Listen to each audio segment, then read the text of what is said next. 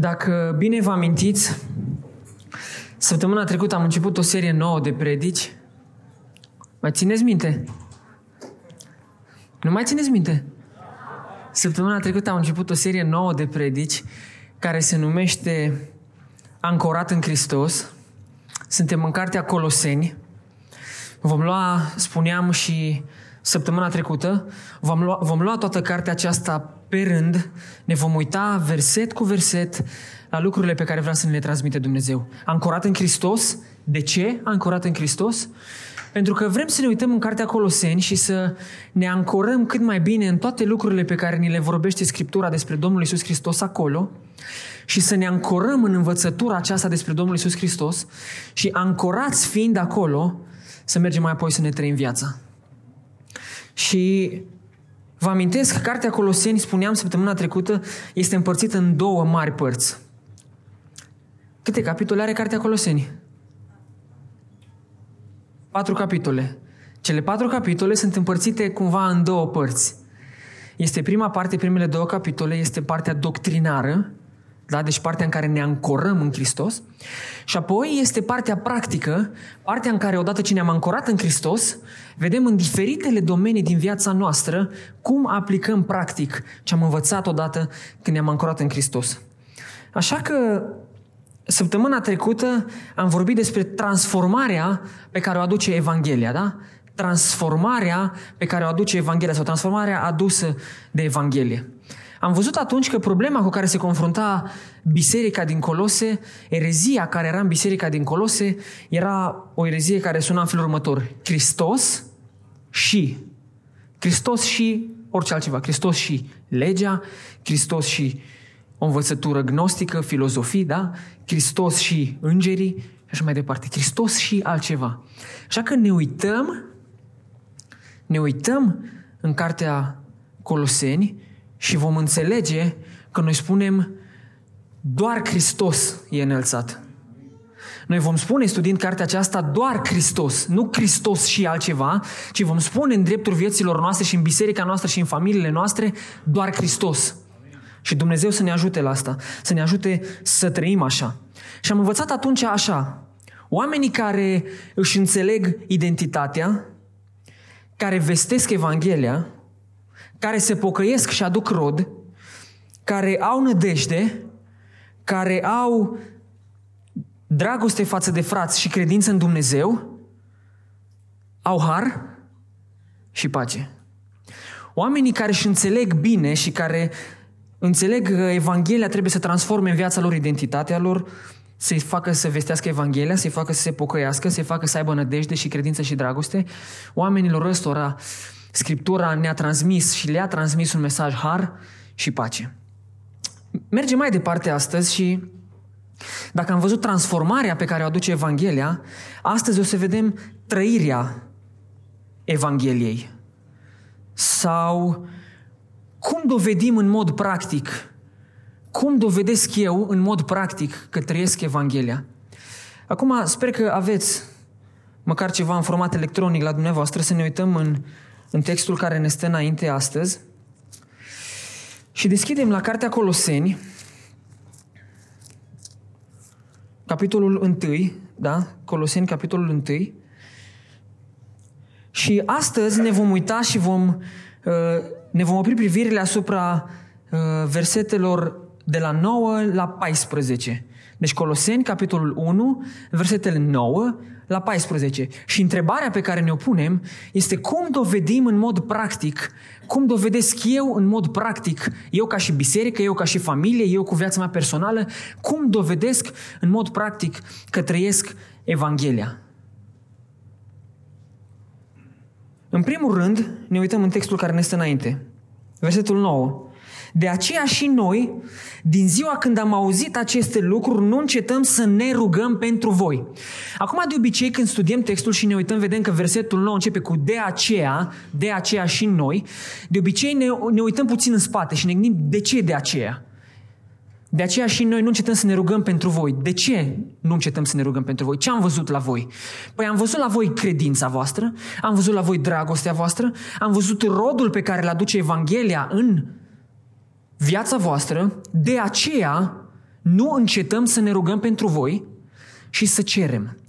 Observați că un prim lucru pe care îl fac oamenii care trăiesc Evanghelia în mod practic, oamenii ăștia au o viață de rugăciune. Dovedim că trăim Evanghelia având o viață de rugăciune. Observați că Biblia spune așa de frumos, am auzit aceste lucruri, nu încetăm. Ce înseamnă nu încetăm să ne rugăm pentru voi? Înseamnă din când în când? Înseamnă, o să mă rog pentru tine, frate. Uite, o, ai o problemă, o să mă rog pentru tine. Văd eu cândva mi-o aduce aminte de tine. Ci nu încetăm să ne rugăm pentru voi. Asta înseamnă că oamenii ăștia stăruiau în rugăciune. Înseamnă că oamenii ăștia aveau o viață de rugăciune. Înseamnă că se uitau unii la alții și spuneau, noi pentru noi nu încetăm să ne rugăm unii pentru alții. Eu, Pavel, nu încetez să mă rog pentru voi. Asta înseamnă că îmi pasă de voi. Asta înseamnă că fac asta constant. Asta înseamnă că vă port în rugăciunile mele. O biserică sau o familie care nu se mai roagă, care nu mai iubește rugăciunea, este o biserică care se stinge. Este o familie care nu-și mai are resursele, nu-și mai are ancora unde trebuie. Biblia spune în 1 Tesaloniceni 5 cu 17, rugați-vă neîncetat. Aș vrea să vă dau o definiție a rugăciunii pe care am găsit-o, să vedeți cum vi se pare, cum sună. Rugăciunea nu este atât de mult o acțiune, cât o atitudine. Atitudinea de dependență de Dumnezeu. Rugăciunea dovedește dependența noastră de Dumnezeu.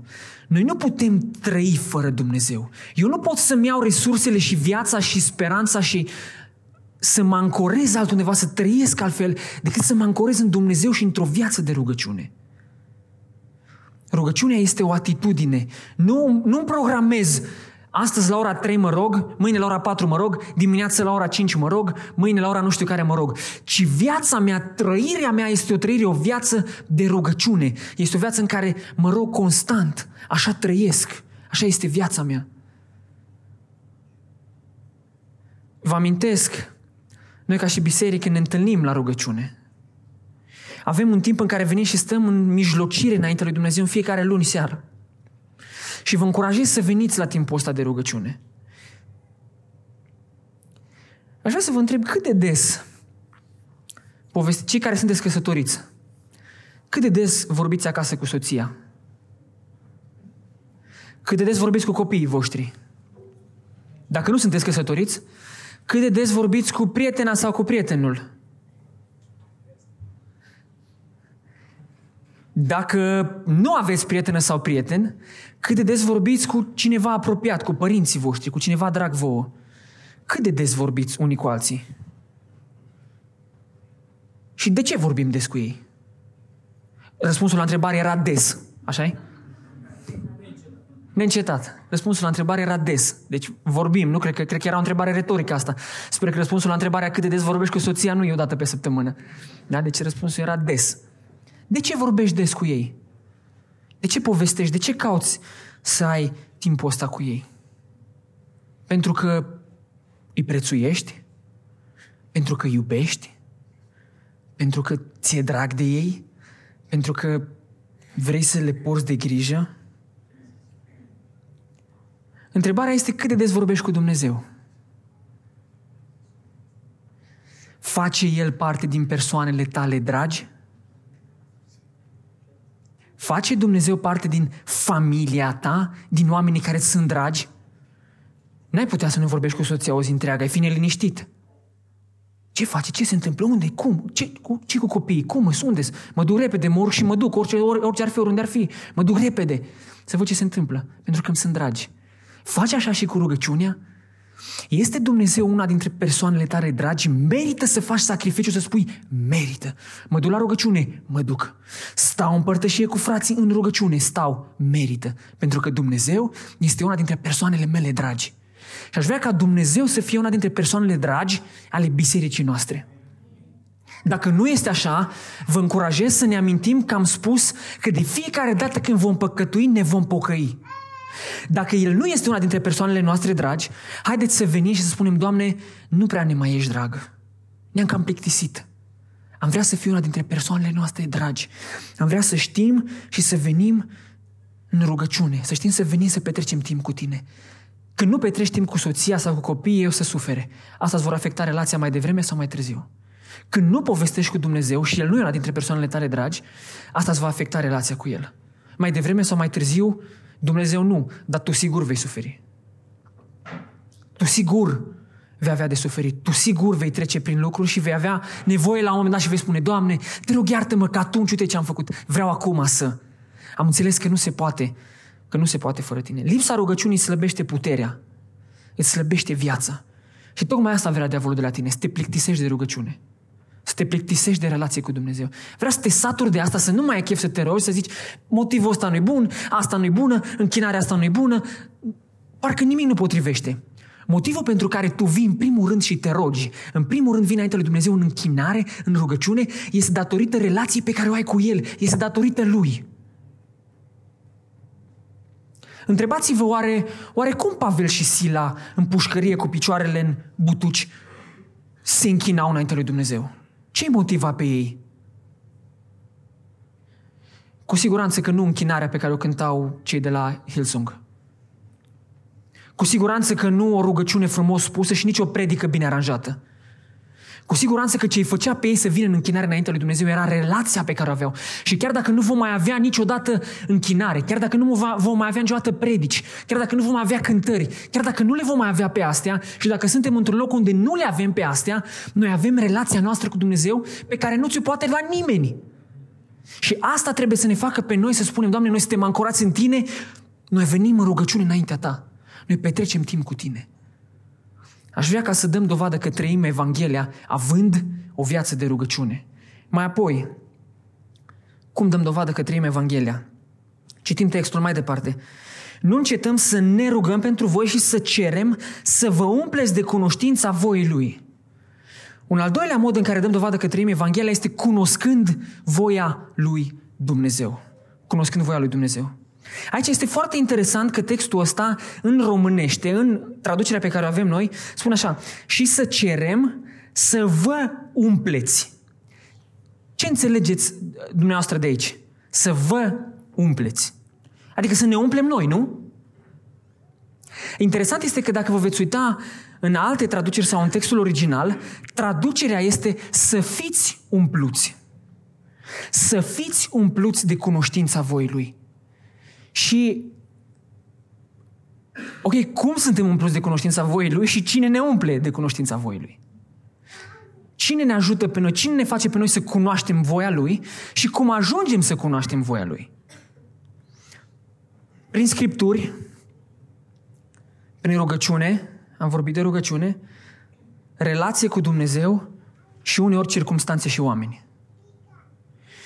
Dar aș vrea uitându-ne la lucrurile astea, să știți că atunci când avem nevoie să cunoaștem voia lui Dumnezeu, să știți că acestea sunt unelte pe care noi le avem la îndemână. Dacă vă veți întreba vreodată și tot timpul ne întrebam în facultate și când eram la, la tineri mai de mult, când eram eu la Hațeg, tot timpul ne întrebam cum știu ce vrea Dumnezeu de la mine, cum cunosc voia lui Dumnezeu. Și răspunsurile clasice erau astea. Scriptură, rugăciune, relație, circunstanțe și oameni. Altă variantă este? Din păcate nu. Adică nu poți, nu, dacă cineva vine să-ți spună o rețetă, dacă te dai de trei ori peste cap o să cunoști voia lui Dumnezeu, te-a mințit. Dacă cineva îți spune că dacă ieși acum pe geam și trec trei daci roșii prin fața ta, înseamnă că ai voia lui Dumnezeu, te-a mințit. Frate, voia lui Dumnezeu, noi dacă vrem să cunoaștem voia lui Dumnezeu și să aflăm planul lui cu privire la viața noastră, mergem pe varianta sigură. Noi suntem suntem serioși când vrem să cunoaștem voia lui Dumnezeu. Nu numai așa o bănuială, mă uit pe geam, știu că mâine plouă și zic, dacă mâine plouă, înseamnă că Dumnezeu vrea să fac nu știu ce, dar mâine plouă oricum. Ar trebui să fim serioși în interpretarea voii lui Dumnezeu. Prin Scripturi, ia-ți timp și deschide Biblia. Petrece timp cu Dumnezeu în Scripturi. Va fi un principiu și pentru nevoile tale.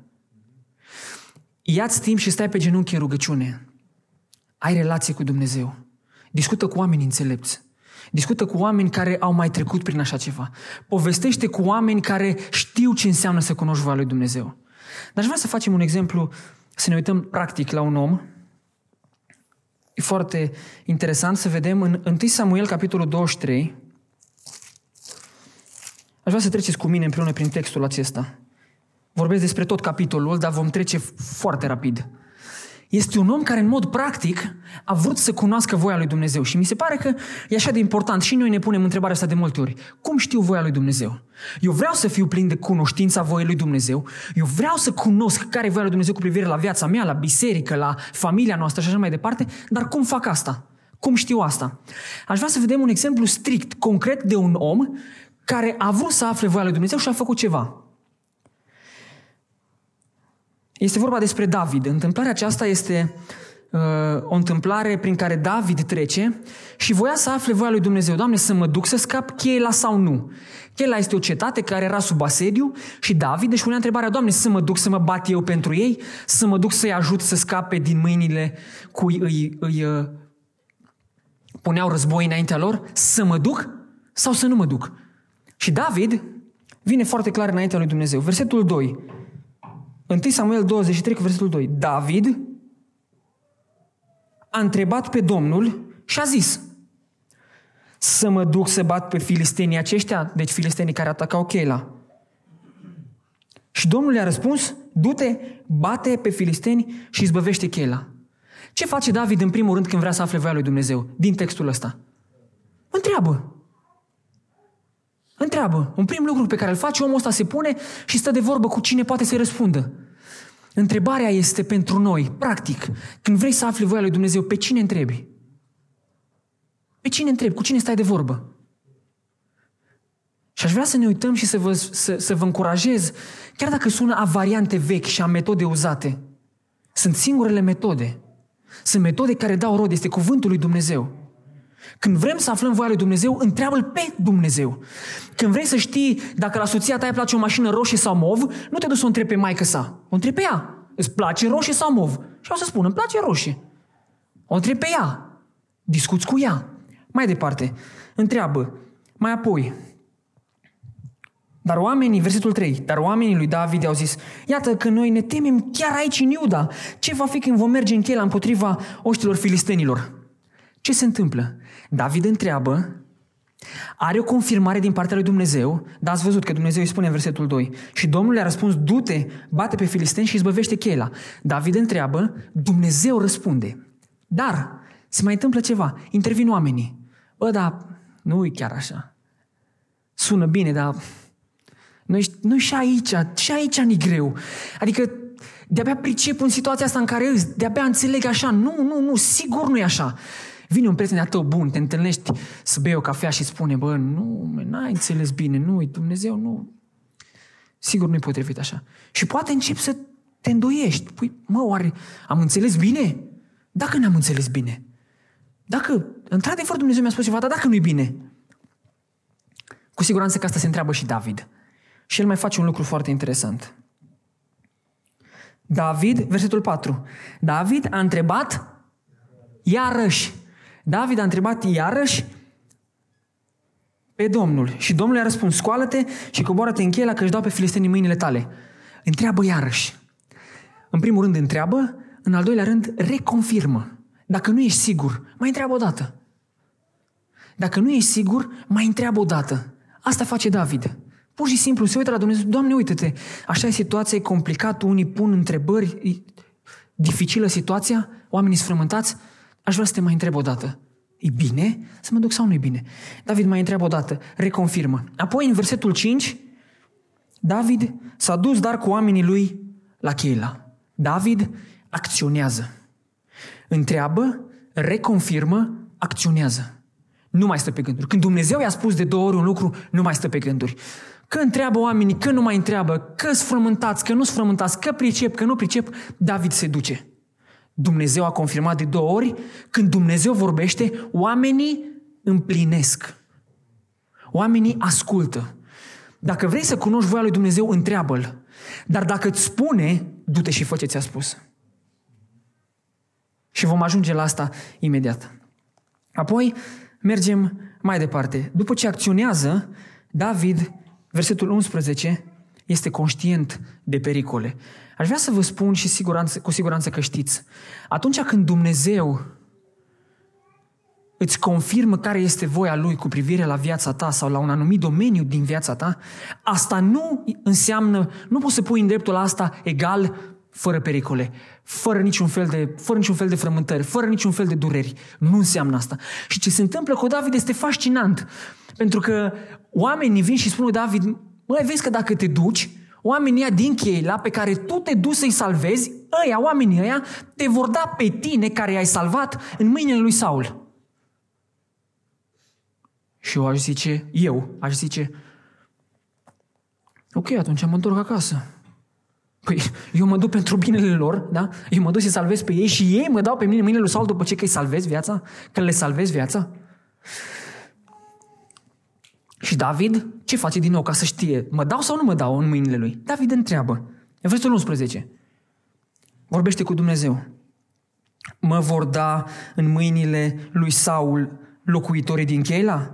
Se va coborâ Saul aici cum a aflat robul tău? Doamne Dumnezeul lui Israel, binevoiește și descopere lucrul acesta robului tău. Și Domnul a zis, se va coborâ. David a mai zis, mă vor da locuitorii din Cheila pe mine și pe oamenii mei în mâinile lui Saul? Și Domnul a răspuns, te vor da. Și eu aș zice, măi da, Doamne, nu tu mai trimis. Doamne, nu tu ai zis să mă duc. Cum adică eu mă duc să-i scap, să le scap lor viața și oamenii ăștia mă dau în mâinile lui Saul? Și asta e voia ta? Asta e voia ta să mă duc acolo, să mă bat cu ei, să-i scap și oamenii ăia, în loc să zică poftim premiu, ia coroana, ia mâncare, ia tot ce avem, poftim, poftim, aprecieri, în loc să primesc aprecieri, ăștia mă vorbesc de rău, mă dau în mâinile lui Saul pe la spate? Și Dumnezeu spune da. Pe asta ce înseamnă, Doamne? Că mă duc înapoi. N-am înțeles bine. Nu, nici de cum. Nu, nici de cum. Dumnezeu nu mai revine asupra ceea ce a spus la început. Dumnezeu a spus și așa este. Dumnezeu a zis, du-te, faptul că te duci o să te învețe ceva. O, oamenii poate nu te vor aprecia, oamenii poate nu te vor primi, oamenii poate nu vor ști să se poarte frumos. Asta nu înseamnă că eu nu te-am trimis. Asta înseamnă că eu te-am trimis și da, vreau să treci prin situația asta pentru că pe lângă faptul că tu îi scapi pe ei, vreau să înveți și tu ceva la rândul tău. Și asta era lecția foarte importantă pentru David. David, când Dumnezeu îți spune să faci ceva, întreabă, fi sigur de asta, dar du-te. Și când te-ai dus, frate, nu mai dai înapoi. Când Dumnezeu ți-a vorbit, du-te înainte și nu mai reveni. Și asta face David. Efectiv, este conștient de pericole, dar nu își pune secretul în, în tot textul acesta este că Omul ăsta nu-și pune problema cum să fac să dau înapoi. Citiți tot capitolul 23. Mai apoi se întâlnește cu bunul lui uh, prieten Nathan și au acolo o discuție. Este foarte important, foarte interesant. Niciodată David nu-și pune problema cum să fac să dau înapoi. Și să se gândească, bă, oare dacă am ajuns aici, poate că nu e bine, poate că ar trebui să merg înapoi. Nu la orice greutate, la orice hop, îmi pun problema, poate că ar fi trebuit să o iau de la început. Nu. Ci problema pe care și-o pune David este, am dat de hopuri, dar eu știu voia lui Dumnezeu, problema este cum fac să merg mai departe. Cum fac să merg mai departe. Când revii asupra, mă, oare e bine că am venit sau nu e bine? Oare am făcut sau n-am făcut? Când revii asupra deciziei, înseamnă că tu n-ai fost sigur de la început de chemarea lui Dumnezeu pentru tine. Este foarte important să înțelegem că Și haideți să ne punem o întrebare. De ce vrem noi să aflăm voia lui Dumnezeu cu privire la viața noastră? De ce vreau eu să știu? De ce vreau să fiu plin de cunoștința voii lui? De ce ar vrea cineva asta? De ce aș vrea eu asta? De ce mă interesează să știu asta? De curiozitate? Și v-am spus că o să revenim. De curiozitate? Aș vrea să vă spun că dacă vrei să știi care e voia lui Dumnezeu cu privire la viața ta de curiozitate, vei muri curios. Dumnezeu nu vorbește cu oameni curioși și atât. Doamne, știi ce? M-am gândit. Îs curios. N-ai vrea să mă duc să mă mut la biserica relevant. Sunt curios. Și Dumnezeu să zică, bă, David, mă, David măi, Călin, du-te. Și eu după aia să zic, hm, interesant, mulțumesc, apreciez Mă mai gândesc, am fost curios, mulțumesc, am vrut să știu ce vrei, am fost curios, mulțumesc că mi-ai zis. Mă duc să văd, mai umblu, mai caut, mă mai interesez, mai... Am fost curios. Dumnezeu nu funcționează așa. Adică dacă tu ești doar curios să știi voia lui Dumnezeu, vei rămâne un curios.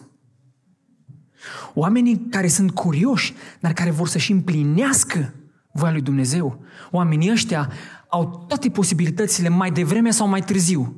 Aici nimeni nu va putea da un termen în veci, că mâine sau poimine sau că peste 5 ani sau peste 10 ani, dar mai devreme sau mai târziu, oamenii curioși care vor să împlinească vor ajunge să știe.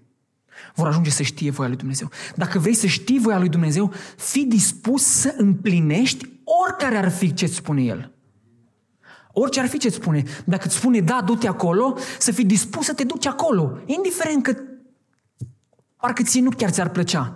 Sau poate că ar avea, ar fi ceva inconveniente acolo. Du-te acolo. Când Dumnezeu ți-a spus să te duci acolo. De aceea, când te rogi, roagă-te dinainte cu o atitudine potrivită. Doamne, eu vreau să știu care e voia ta cu privire la viața mea, dar după ce știu, vreau să împlinesc. Nu vreau numai să știu așa o chestie și să mă dau mare. Eu știu voia lui Dumnezeu, dar nu mă duc, frate, că mie nu-mi place acolo.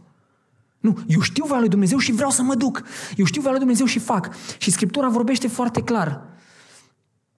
În Ioan, capitolul 7, versetul 17, spune Cine vrea să facă voia lui, va ajunge să cunoască.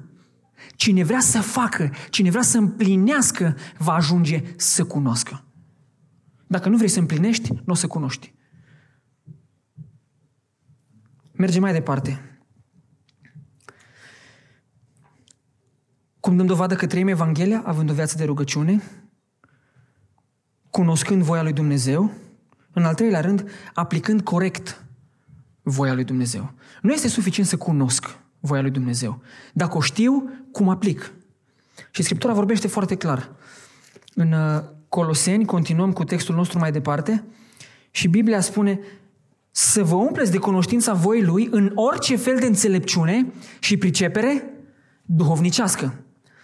Dacă veți citi o traducere cu o exprimare care să ajute un pic sau dacă puteți avea acces la uh, limba originală, veți înțelege că textul spune așa, să vă umpleți de cunoștința voii Lui și apoi înțelesul pentru noi este, cunoscând voia Lui, să aplici voia Lui cu înțelepciune și pricepere duhovnicească. Cunoscând voia Lui Dumnezeu, trebuie să o aplic cu înțelepciune și pricepere duhovnicească. Deci dacă am cunoscut voia lui Dumnezeu, asta nu înseamnă că pot să o fac oricum. Nu pot să aplic oricum. Înțelepciunea, ce este înțelepciunea? Înțelepciunea este capacitatea de a aplica cunoștințele la situațiile practice ale vieții. Cu alte cuvinte, ai ajuns să cunoști voia lui Dumnezeu? Cum o aplic? Și pentru ca să aplici, ai nevoie de înțelepciune. Și Biblia despre înțelepciune ne spune în Iacov 3 cu 17, Înțelepciunea care vine de sus este întâi curată, apoi pașnică, blândă, ușor de înduplecat, plină de îndurare și de roade bune, fără părtinire, nefățarnică. Ați fost atenți la versetul ăsta? Ce vreau să vă zic după versetul ăsta este că un om înțelept nu se va lăuda niciodată că este înțelept. Un om înțelept nu se va lăuda niciodată că e înțelept. El știe asta despre el, nu e ca și cum trebuie să tot vorbească despre asta. Că Biblia nu, pe noi ne învață foarte clar. Uitați sfârșitul versetului. Înțelepciunea care vine de sus este întâi și înșiră o listă de cuvinte, dar mai la sfârșit nefățarnică, adică nelăudăroasă, ne, nu, nu se mândrește. Înțelepciunea pe care o primești de sus nu vine la pachet cu mândrie cu alte cuvinte. Deci dacă noi avem înțelepciunea care vine de sus, eu nu o să mă dau mare, hei Fanny, am venit să spun ceva, știi ce? Eu sunt înțelept. Bravo, de unde ai înțelepciunea asta? De sus. Nu, nu ai de sus. Ți se pare. Înțelepciunea care vine de sus nu se laude. Înțelepciunea care vine de sus nu-i părtinitoare.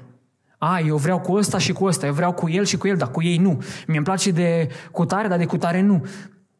Nu este părtinitoare. Este plină de roade bune. Dacă ai înțelepciune de sus, vei ști să aduci rod. Înțelepciunea pe care ți-o dă Dumnezeu, să aplici voia Lui, o vei aplica în așa fel încât să aduci rod. Este plină de îndurare. Vei fi un om blând, vei fi un om bun. Cunoști un om care are, care are înțelepciune, care cunoaște voia lui Dumnezeu, dar care vrea să o aplice cu înțelepciune. Dar ce înseamnă pricepere? Priceperea dată de Duhul Sfânt este acel discernământ care îl face pe creștin în stare să deosebească între bine și rău. Cu alte cuvinte, haideți să o luăm așa. Eu vreau să cunosc voia lui Dumnezeu. Ajung să o cunosc, dar trebuie să am înțelepciune, să știu cum să o aplic. Dar trebuie să mai am și pricepere ca să-mi dau seama unde să aplic asta. Să știu să deosebesc între bine și rău. Îmi dau seama, măi, eu știu voia lui Dumnezeu cu privire la viața mea, știu că Dumnezeu mă cheamă, de exemplu, să cânt, da? Dumnezeu mă cheamă să fiu cântăreț. Eu am înțelepciune, știu cum să cânt, știu cum să aplic asta, dar dacă mă cheamă cineva să cânt în discotecă, mă duc sau nu mă duc? Am nevoie de pricepere ca să știu să deosebesc între bine și rău. Aici e bine, aici nu e bine. Nu, dacă cunosc voia lui Dumnezeu, asta nu înseamnă că pot să aplic oriunde. Eu cunosc voia lui Dumnezeu cu privire la viața mea, Dumnezeu mă cheamă să fiu cântăreț sau predicator sau administrator sau primitor de oaspeți sau orice altceva, da? Atunci mă duc și stau la ușa la discotecă și sunt primitor de oaspeți. Bine ați venit, bine ați venit. Haideți poftiți pe aici, sunt. Aici aveți covrigei, cornulețe, haideți, bine ați venit. Nu, nu o să fac așa. Eu am înțelepciune, am și pricepere, știu concret locurile în care să aplic, cum discern. Și pentru asta este foarte important să ne rugăm. Adică când vin înainte la Dumnezeu și mă rog, nu doar, Doamne, spune care e voia Ta, ci, Doamne, dă-mi înțelepciune după ce îmi spui să știu să o aplic. Dăm pricepere să știu în care domenii din viața mea să o aplic. Am nevoie de înțelepciune și pricepere duhovnicească. Și astea Dumnezeu ni le poate da. Deci așa aplic, dau dovadă că trăiesc Evanghelia aplicând corect voia Lui. Și apoi, textul este foarte clar. În urma unei vieți de rugăciune, în urma cunoașterii voii Lui și în urma aplicării corecte a voii Lui, rezultatul ar trebui să fie în felul următor. Pentru că astfel, da? Versetul 10. Astfel. Astfel cum? Exact cum am zis, rugându-ne, cunoscând voia Lui și aplicând-o corect, astfel să ne purtăm sau să vă purtați într-un chip vrednic de Domnul. Interesant este că noi ne purtăm într-un chip vrednic de Domnul făcând lucrurile astea. Dacă faci toate astea, dacă te rogi, dacă cunoști voia lui Dumnezeu, dacă o aplici corect, tu te vei purta Astfel te porți într-un chip vrednic de Domnul. Dacă te rogi, Doamne, te rog să mă ajut să mă port într-un chip vrednic de Tine.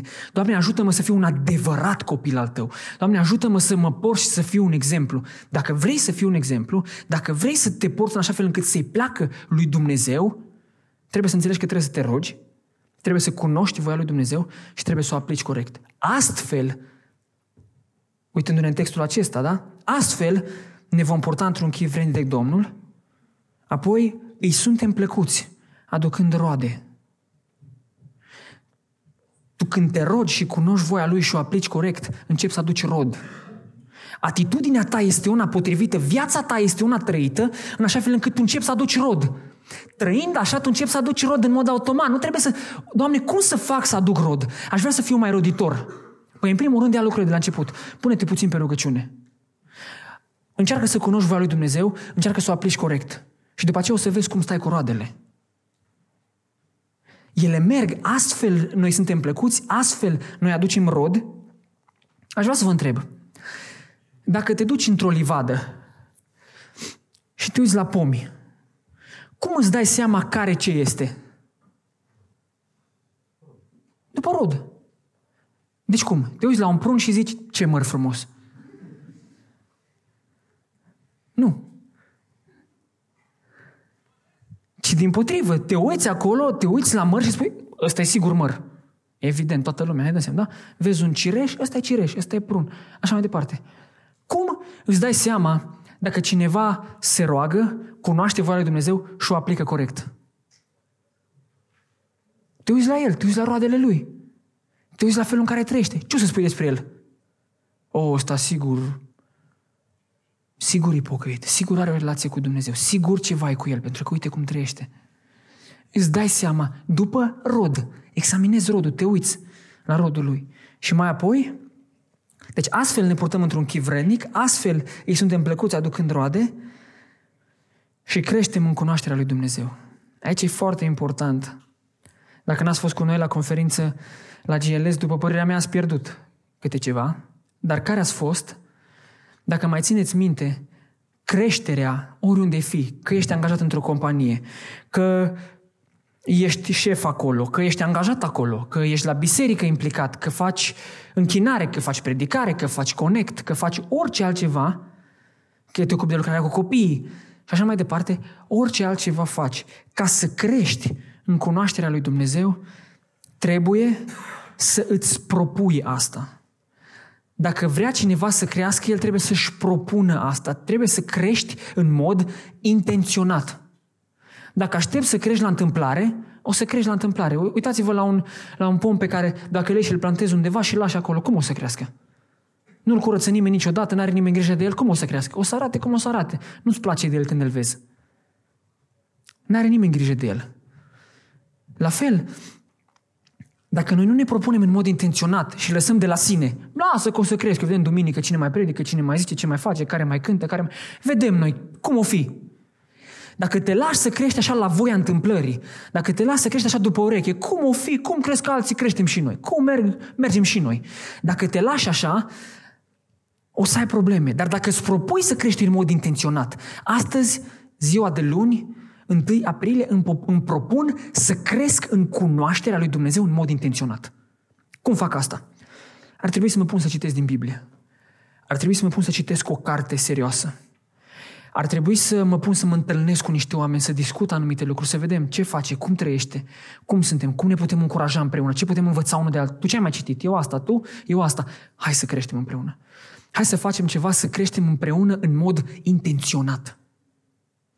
Să creștem în mod intenționat, nu doar așa, dacă da, dacă nu. Mai departe. Cum facem noi toate lucrurile astea? Și versetul 11 spune așa. Întăriți cu toată puterea. Acum, întrebarea îi, cum pot eu să mă rog? Cum pot eu să cunosc voia Lui? Cum pot eu să o aplic corect? Cum pot eu să aduc rod ca urmare a cunoașterii voii Lui Dumnezeu? Cum pot eu să fac toate lucrurile astea? Păi spun un lucru, de unul singur n-ai cum. De unul singur sigur nu o să reușești.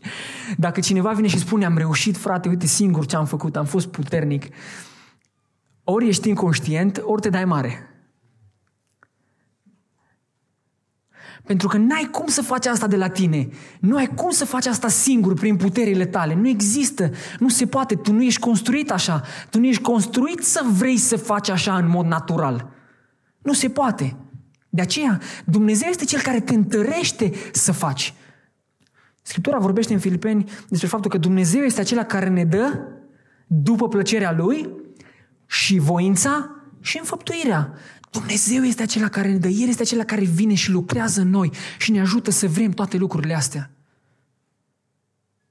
El este Cel care ne, ne motivează și ne dă putere să facem lucrurile astea. El este Cel care ne dă răbdare și chiar îndelungă răbdare. Doamne, vreau să cunosc voia Ta. S-ar putea că ai nevoie de răbdare. Doamne, vreau să cunosc voia Ta. S-ar putea că ai nevoie de îndelungă răbdare. Poate că durează mai mult. Dar un lucru e clar și un verset îmi place așa de tare. Nu vă înșelați, prea iubiților. Dumnezeu nu se lasă bajocurit. Ce seamănă omul, aceea va și se cera. Cu alte cuvinte, dacă ai pus nemulțumire, dacă ai pus, pe mine nu mă interesează o viață de rugăciune, pe mine nu mă interesează să cunosc lui Dumnezeu, mă descurc, sunt în picioare, sunt sănătos, am înțelepciune, mă duc înainte. Eu nu sunt curios de toate lucrurile astea, de biserică, de din Sau mă duc și pe acolo că trebuie să împlinim un ritual religios. Așa ne învață, ca să fim și noi. Dar de are cineva să ne îngroape. Și cu atitudinea asta, tu asta semeni. Tu pui nemulțumire, pui răzvrătire, pui acolo sub pământ uh, atitudine de nemulțumire, da? Deci toate astea tu le îngropi acolo, le pui, le pui, le pui, îți aduni acolo grămadă, dar va veni toamna. Când va trebui să culegi. Cum o să-ți arate grădina ta? Ce culegi? Păi, ce să culegi? Dacă ai pus mere, nu poți să culegi cartofi. De aceea, ce ai pus, asta o să culegi. Pentru că Dumnezeu nu se lasă să fie batjocorit. Poate că astăzi tu pui nemulțumire și zici mâine, bă, nu s-a întâmplat nimic. Ce bine merge. Poate că astăzi zici, eu îmi permit astăzi nu mă duc la rugăciune. Nu mă duc, frate, nu am chef să mă rog, nu mă simt, nu, nu mă duc să mă rog. Ok. Poate că mâine nu o să pățești nimic. Poate că nu o să pățești nici la anul, nici peste două săptămâni, nici peste zece ani. Poate că nu o să pățești nimic niciodată. Dar vei ajunge să stai înainte lui Dumnezeu și când vei fi tras la socoteală, acolo o să trebuiască să dai socoteală. O să trebuiască să ai ce să răspunzi. O să trebuiască să răspunzi ceva. Și ce vei zice? Doamne, pe știi, am, nu prea am avut chef. Nu. Am crezut că mă descurc. Ai crezut. De aceea vă încurajez să avem răbdare și să semănăm ce trebuie să semănăm, ca să culegem. Noi ca și biserică, oameni buni, noi ca și biserică, ce semănăm noi? Semănăm noi o viață de rugăciune cu biserica. Semănăm noi o viață în care ne dorim să cunoaștem voia lui Dumnezeu. Semănăm noi asta. Aș vrea să ne rugăm și să spunem, Doamne, ajută-ne să semănăm asta.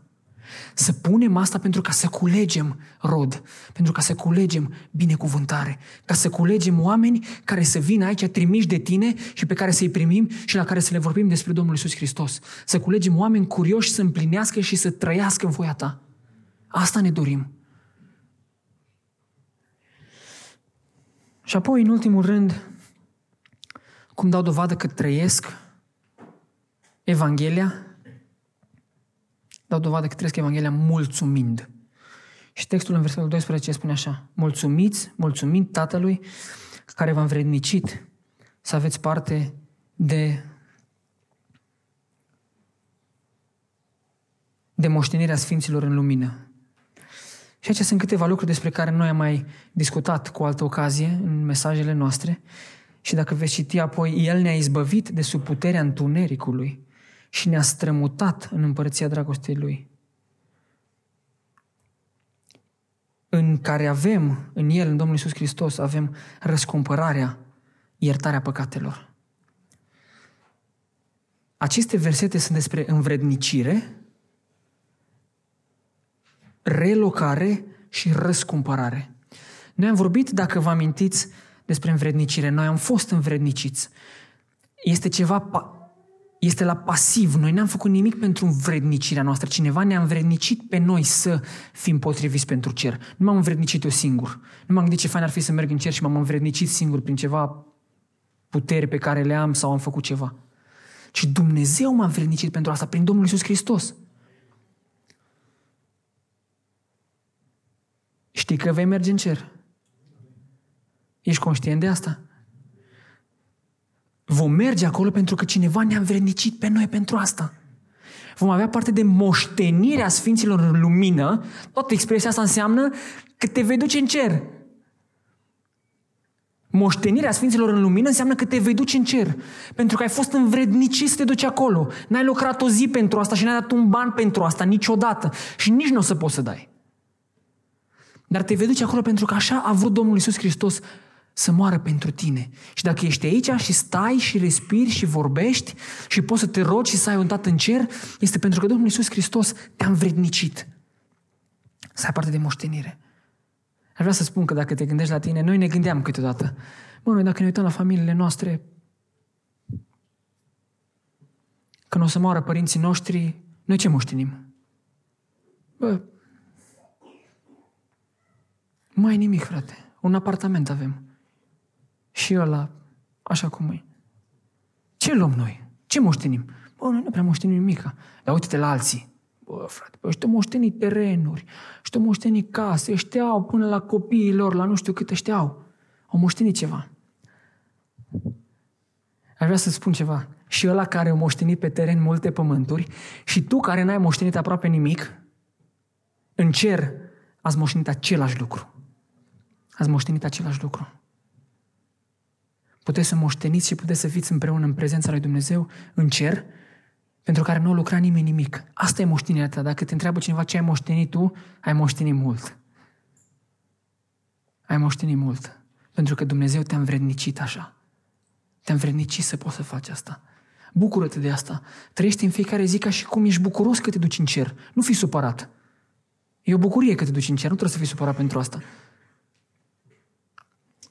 Apoi, când vorbim despre relocare sau strămutarea dintr-o împărăție în alta, este strămutarea din, dintr-o robie în altă robie, am mai spus cu alt, altă dată. Când eram în robia diavolului, eram acolo, robi și făceam ce-i plăcea lui. Dar Domnul Iisus Hristos, prin moartea lui, ne-a scos din robia asta și ne-a pus în împărăția Fiului dragostei lui. Ne-a relocat, ne-a luat dintr-o parte și ne-a pus în alta. Ne-am, ne-am schimbat domnitorul și împărăția. Noi robi oricum suntem. Că toată viața noastră noi vom fi robi. Într-o împărăție, sub conducerea unui domnitor sau sub conducerea altuia. Nu ai decât două posibilități. Aș vrea să vă întreb pe cine slujim noi? Pe cine slujești tu? În viața ta de fiecare zi, în felul în care trăiești, pe cine dai dovadă că slujești? Să știi că poți să slujești și tu pe Domnul Isus Hristos. Și dacă sună bine și dacă ți-ar plăcea să fii moștenitor și să ai frați, încearcă să te gândești la viața ta, încearcă să te gândești la felul în care ai trăit, încearcă să te gândești la murdăria din viața ta. Dacă ai mințit odată, l-ai supărat pe Domnul Iisus Hristos prin păcat. Și Biblia spune foarte clar, nimic întinat nu va intra în cer. Nimic minciună, păcat, nimic bârfă, furt, absolut nimic de felul ăsta nu poate să intre în împărăția lui Dumnezeu. De aceea ai ocazia, cât încă se poate spune astăzi, dacă ești aici și respiri, ai ocazia să spui, Doamne, primește-mă și pe mine. Fă-mă și pe mine moștenitor, iartă-mă, adu-mă și pe mine în prezența ta, curățește-mă și pe mine. O să faci rugăciunea asta. Și Domnul Iisus Hristos te poate ierta. Evanghelia despre care noi vorbim aici este vestea bună a mântuirii, este vestea iertării de păcat. Despre ce vorbim aici? Vorbim despre Domnul Iisus Hristos care a venit și ne-a adus o veste. Oameni buni, puteți să mergeți în cer, puteți să aveți o moștenire, voi prin voi nu puteți, dar o să mor eu pentru voi. Și a murit Domnul Iisus Hristos pentru noi, ca să putem merge în cer și să fim astfel nu doar relocați, dar răscumpărați. Să avem parte de răscumpărarea prin Domnul Iisus Hristos. S-a uitat la tine și deși nu meritai nimic, a plătit cu viața Lui pentru tine. Și astfel ai parte de moștenire. Astfel ai parte de cer. Cum dai dovadă că trăiești Evanghelia? Mulțumește lui Dumnezeu pentru asta. Mulțumește că te-a învrednicit. Mulțumește că te-a relocat, că ai alt stăpân, că ești în împărăția Lui. Mulțumește pentru răscumpărare. Uită-te la aceste trei lucruri și spune, Doamne, aș vrea să, să-i vad în viața mea că sunt mulțumitor. Eu trăiesc Evanghelia rugându-mă, cunoscând voia lui Dumnezeu, aplicând voia lui în mod corect și mulțumind. Aș vrea să ne gândim la lucrurile astea, având o viață de rugăciune, cunoscând voia Lui, aplicând corect și mulțumind. Gândiți-vă care sunt acele lucruri la care sunt eu deficitar. Care sunt lucrurile alea la care încă nu? Parcă încă nu-mi place, parcă încă nu reușesc, parcă încă nu pot să mă obișnuiesc așa tare cu rugăciunea, nu prea mi drag. Parcă când aș vrea să cunosc voia lui Dumnezeu, am eu și soluțiile mele. Știu cum să fac, am mai făcut atâtea ori. De ce să tot încerc și să mă rog? Cum să aplic? Păi, dar eu am terminat facultate. Eu știu să aplic, știu să trăiesc, știu să mă port. Aș putea să o fac destul de bine și foarte simplu de la mine. De ce să mulțumesc pentru ceva ce nici măcar n-am cerut? Ci din potrivă aș vrea să avem atitudinea asta, Doamne, avem probleme și avem frământările astea. Ai Tu milă de noi. Doamne, primește-ne Tu. Nu ne place să ne rugăm de o grămadă de ori, dar te rugăm să ne ierți și te rugăm să ne primești. Și aș vrea să avem ocazia să facem asta în rugăciune. Dacă este vreunul dintre aspectele din mesajul ăsta care ți-a atras atenția, dacă este vreun lucru care ți-a rămas, Poate legat de roadă, poate legat de rugăciune, poate legat de voia Lui, cum știi voia Lui. Dacă este vreun lucru care ți-a rămas în minte, aș vrea să ne dăm ocazia unii altora să ne rugăm pentru asta. Aș vrea să avem ocazia să spunem, Doamne, îți mulțumim, vrem să, sau te rugăm să. Aș vrea să vă rog, aș vrea să vă invit să ne ridicăm în picioare și să să venim înaintea lui Dumnezeu în rugăciune. Și efectiv să ne luăm timp și să stăm să ne cercetăm viețile și să venim împreună cu voce tare înaintea lui Dumnezeu și să spunem, Doamne, am nevoie de vindecare a Ta în domeniul cu tare, am nevoie de eliberare în domeniul cu tare, am nevoie de să cunosc voia Ta în domeniul cu tare. Te rog, îndură-te, te rog, vorbește Eu aș vrea să spun în viața mea și în viața bisericii noastre că doar Hristos e înălțat. Și aș vrea să putem să spunem asta toți în rugăciunile noastre, în viața noastră, să putem să spunem doar Hristos e înălțat.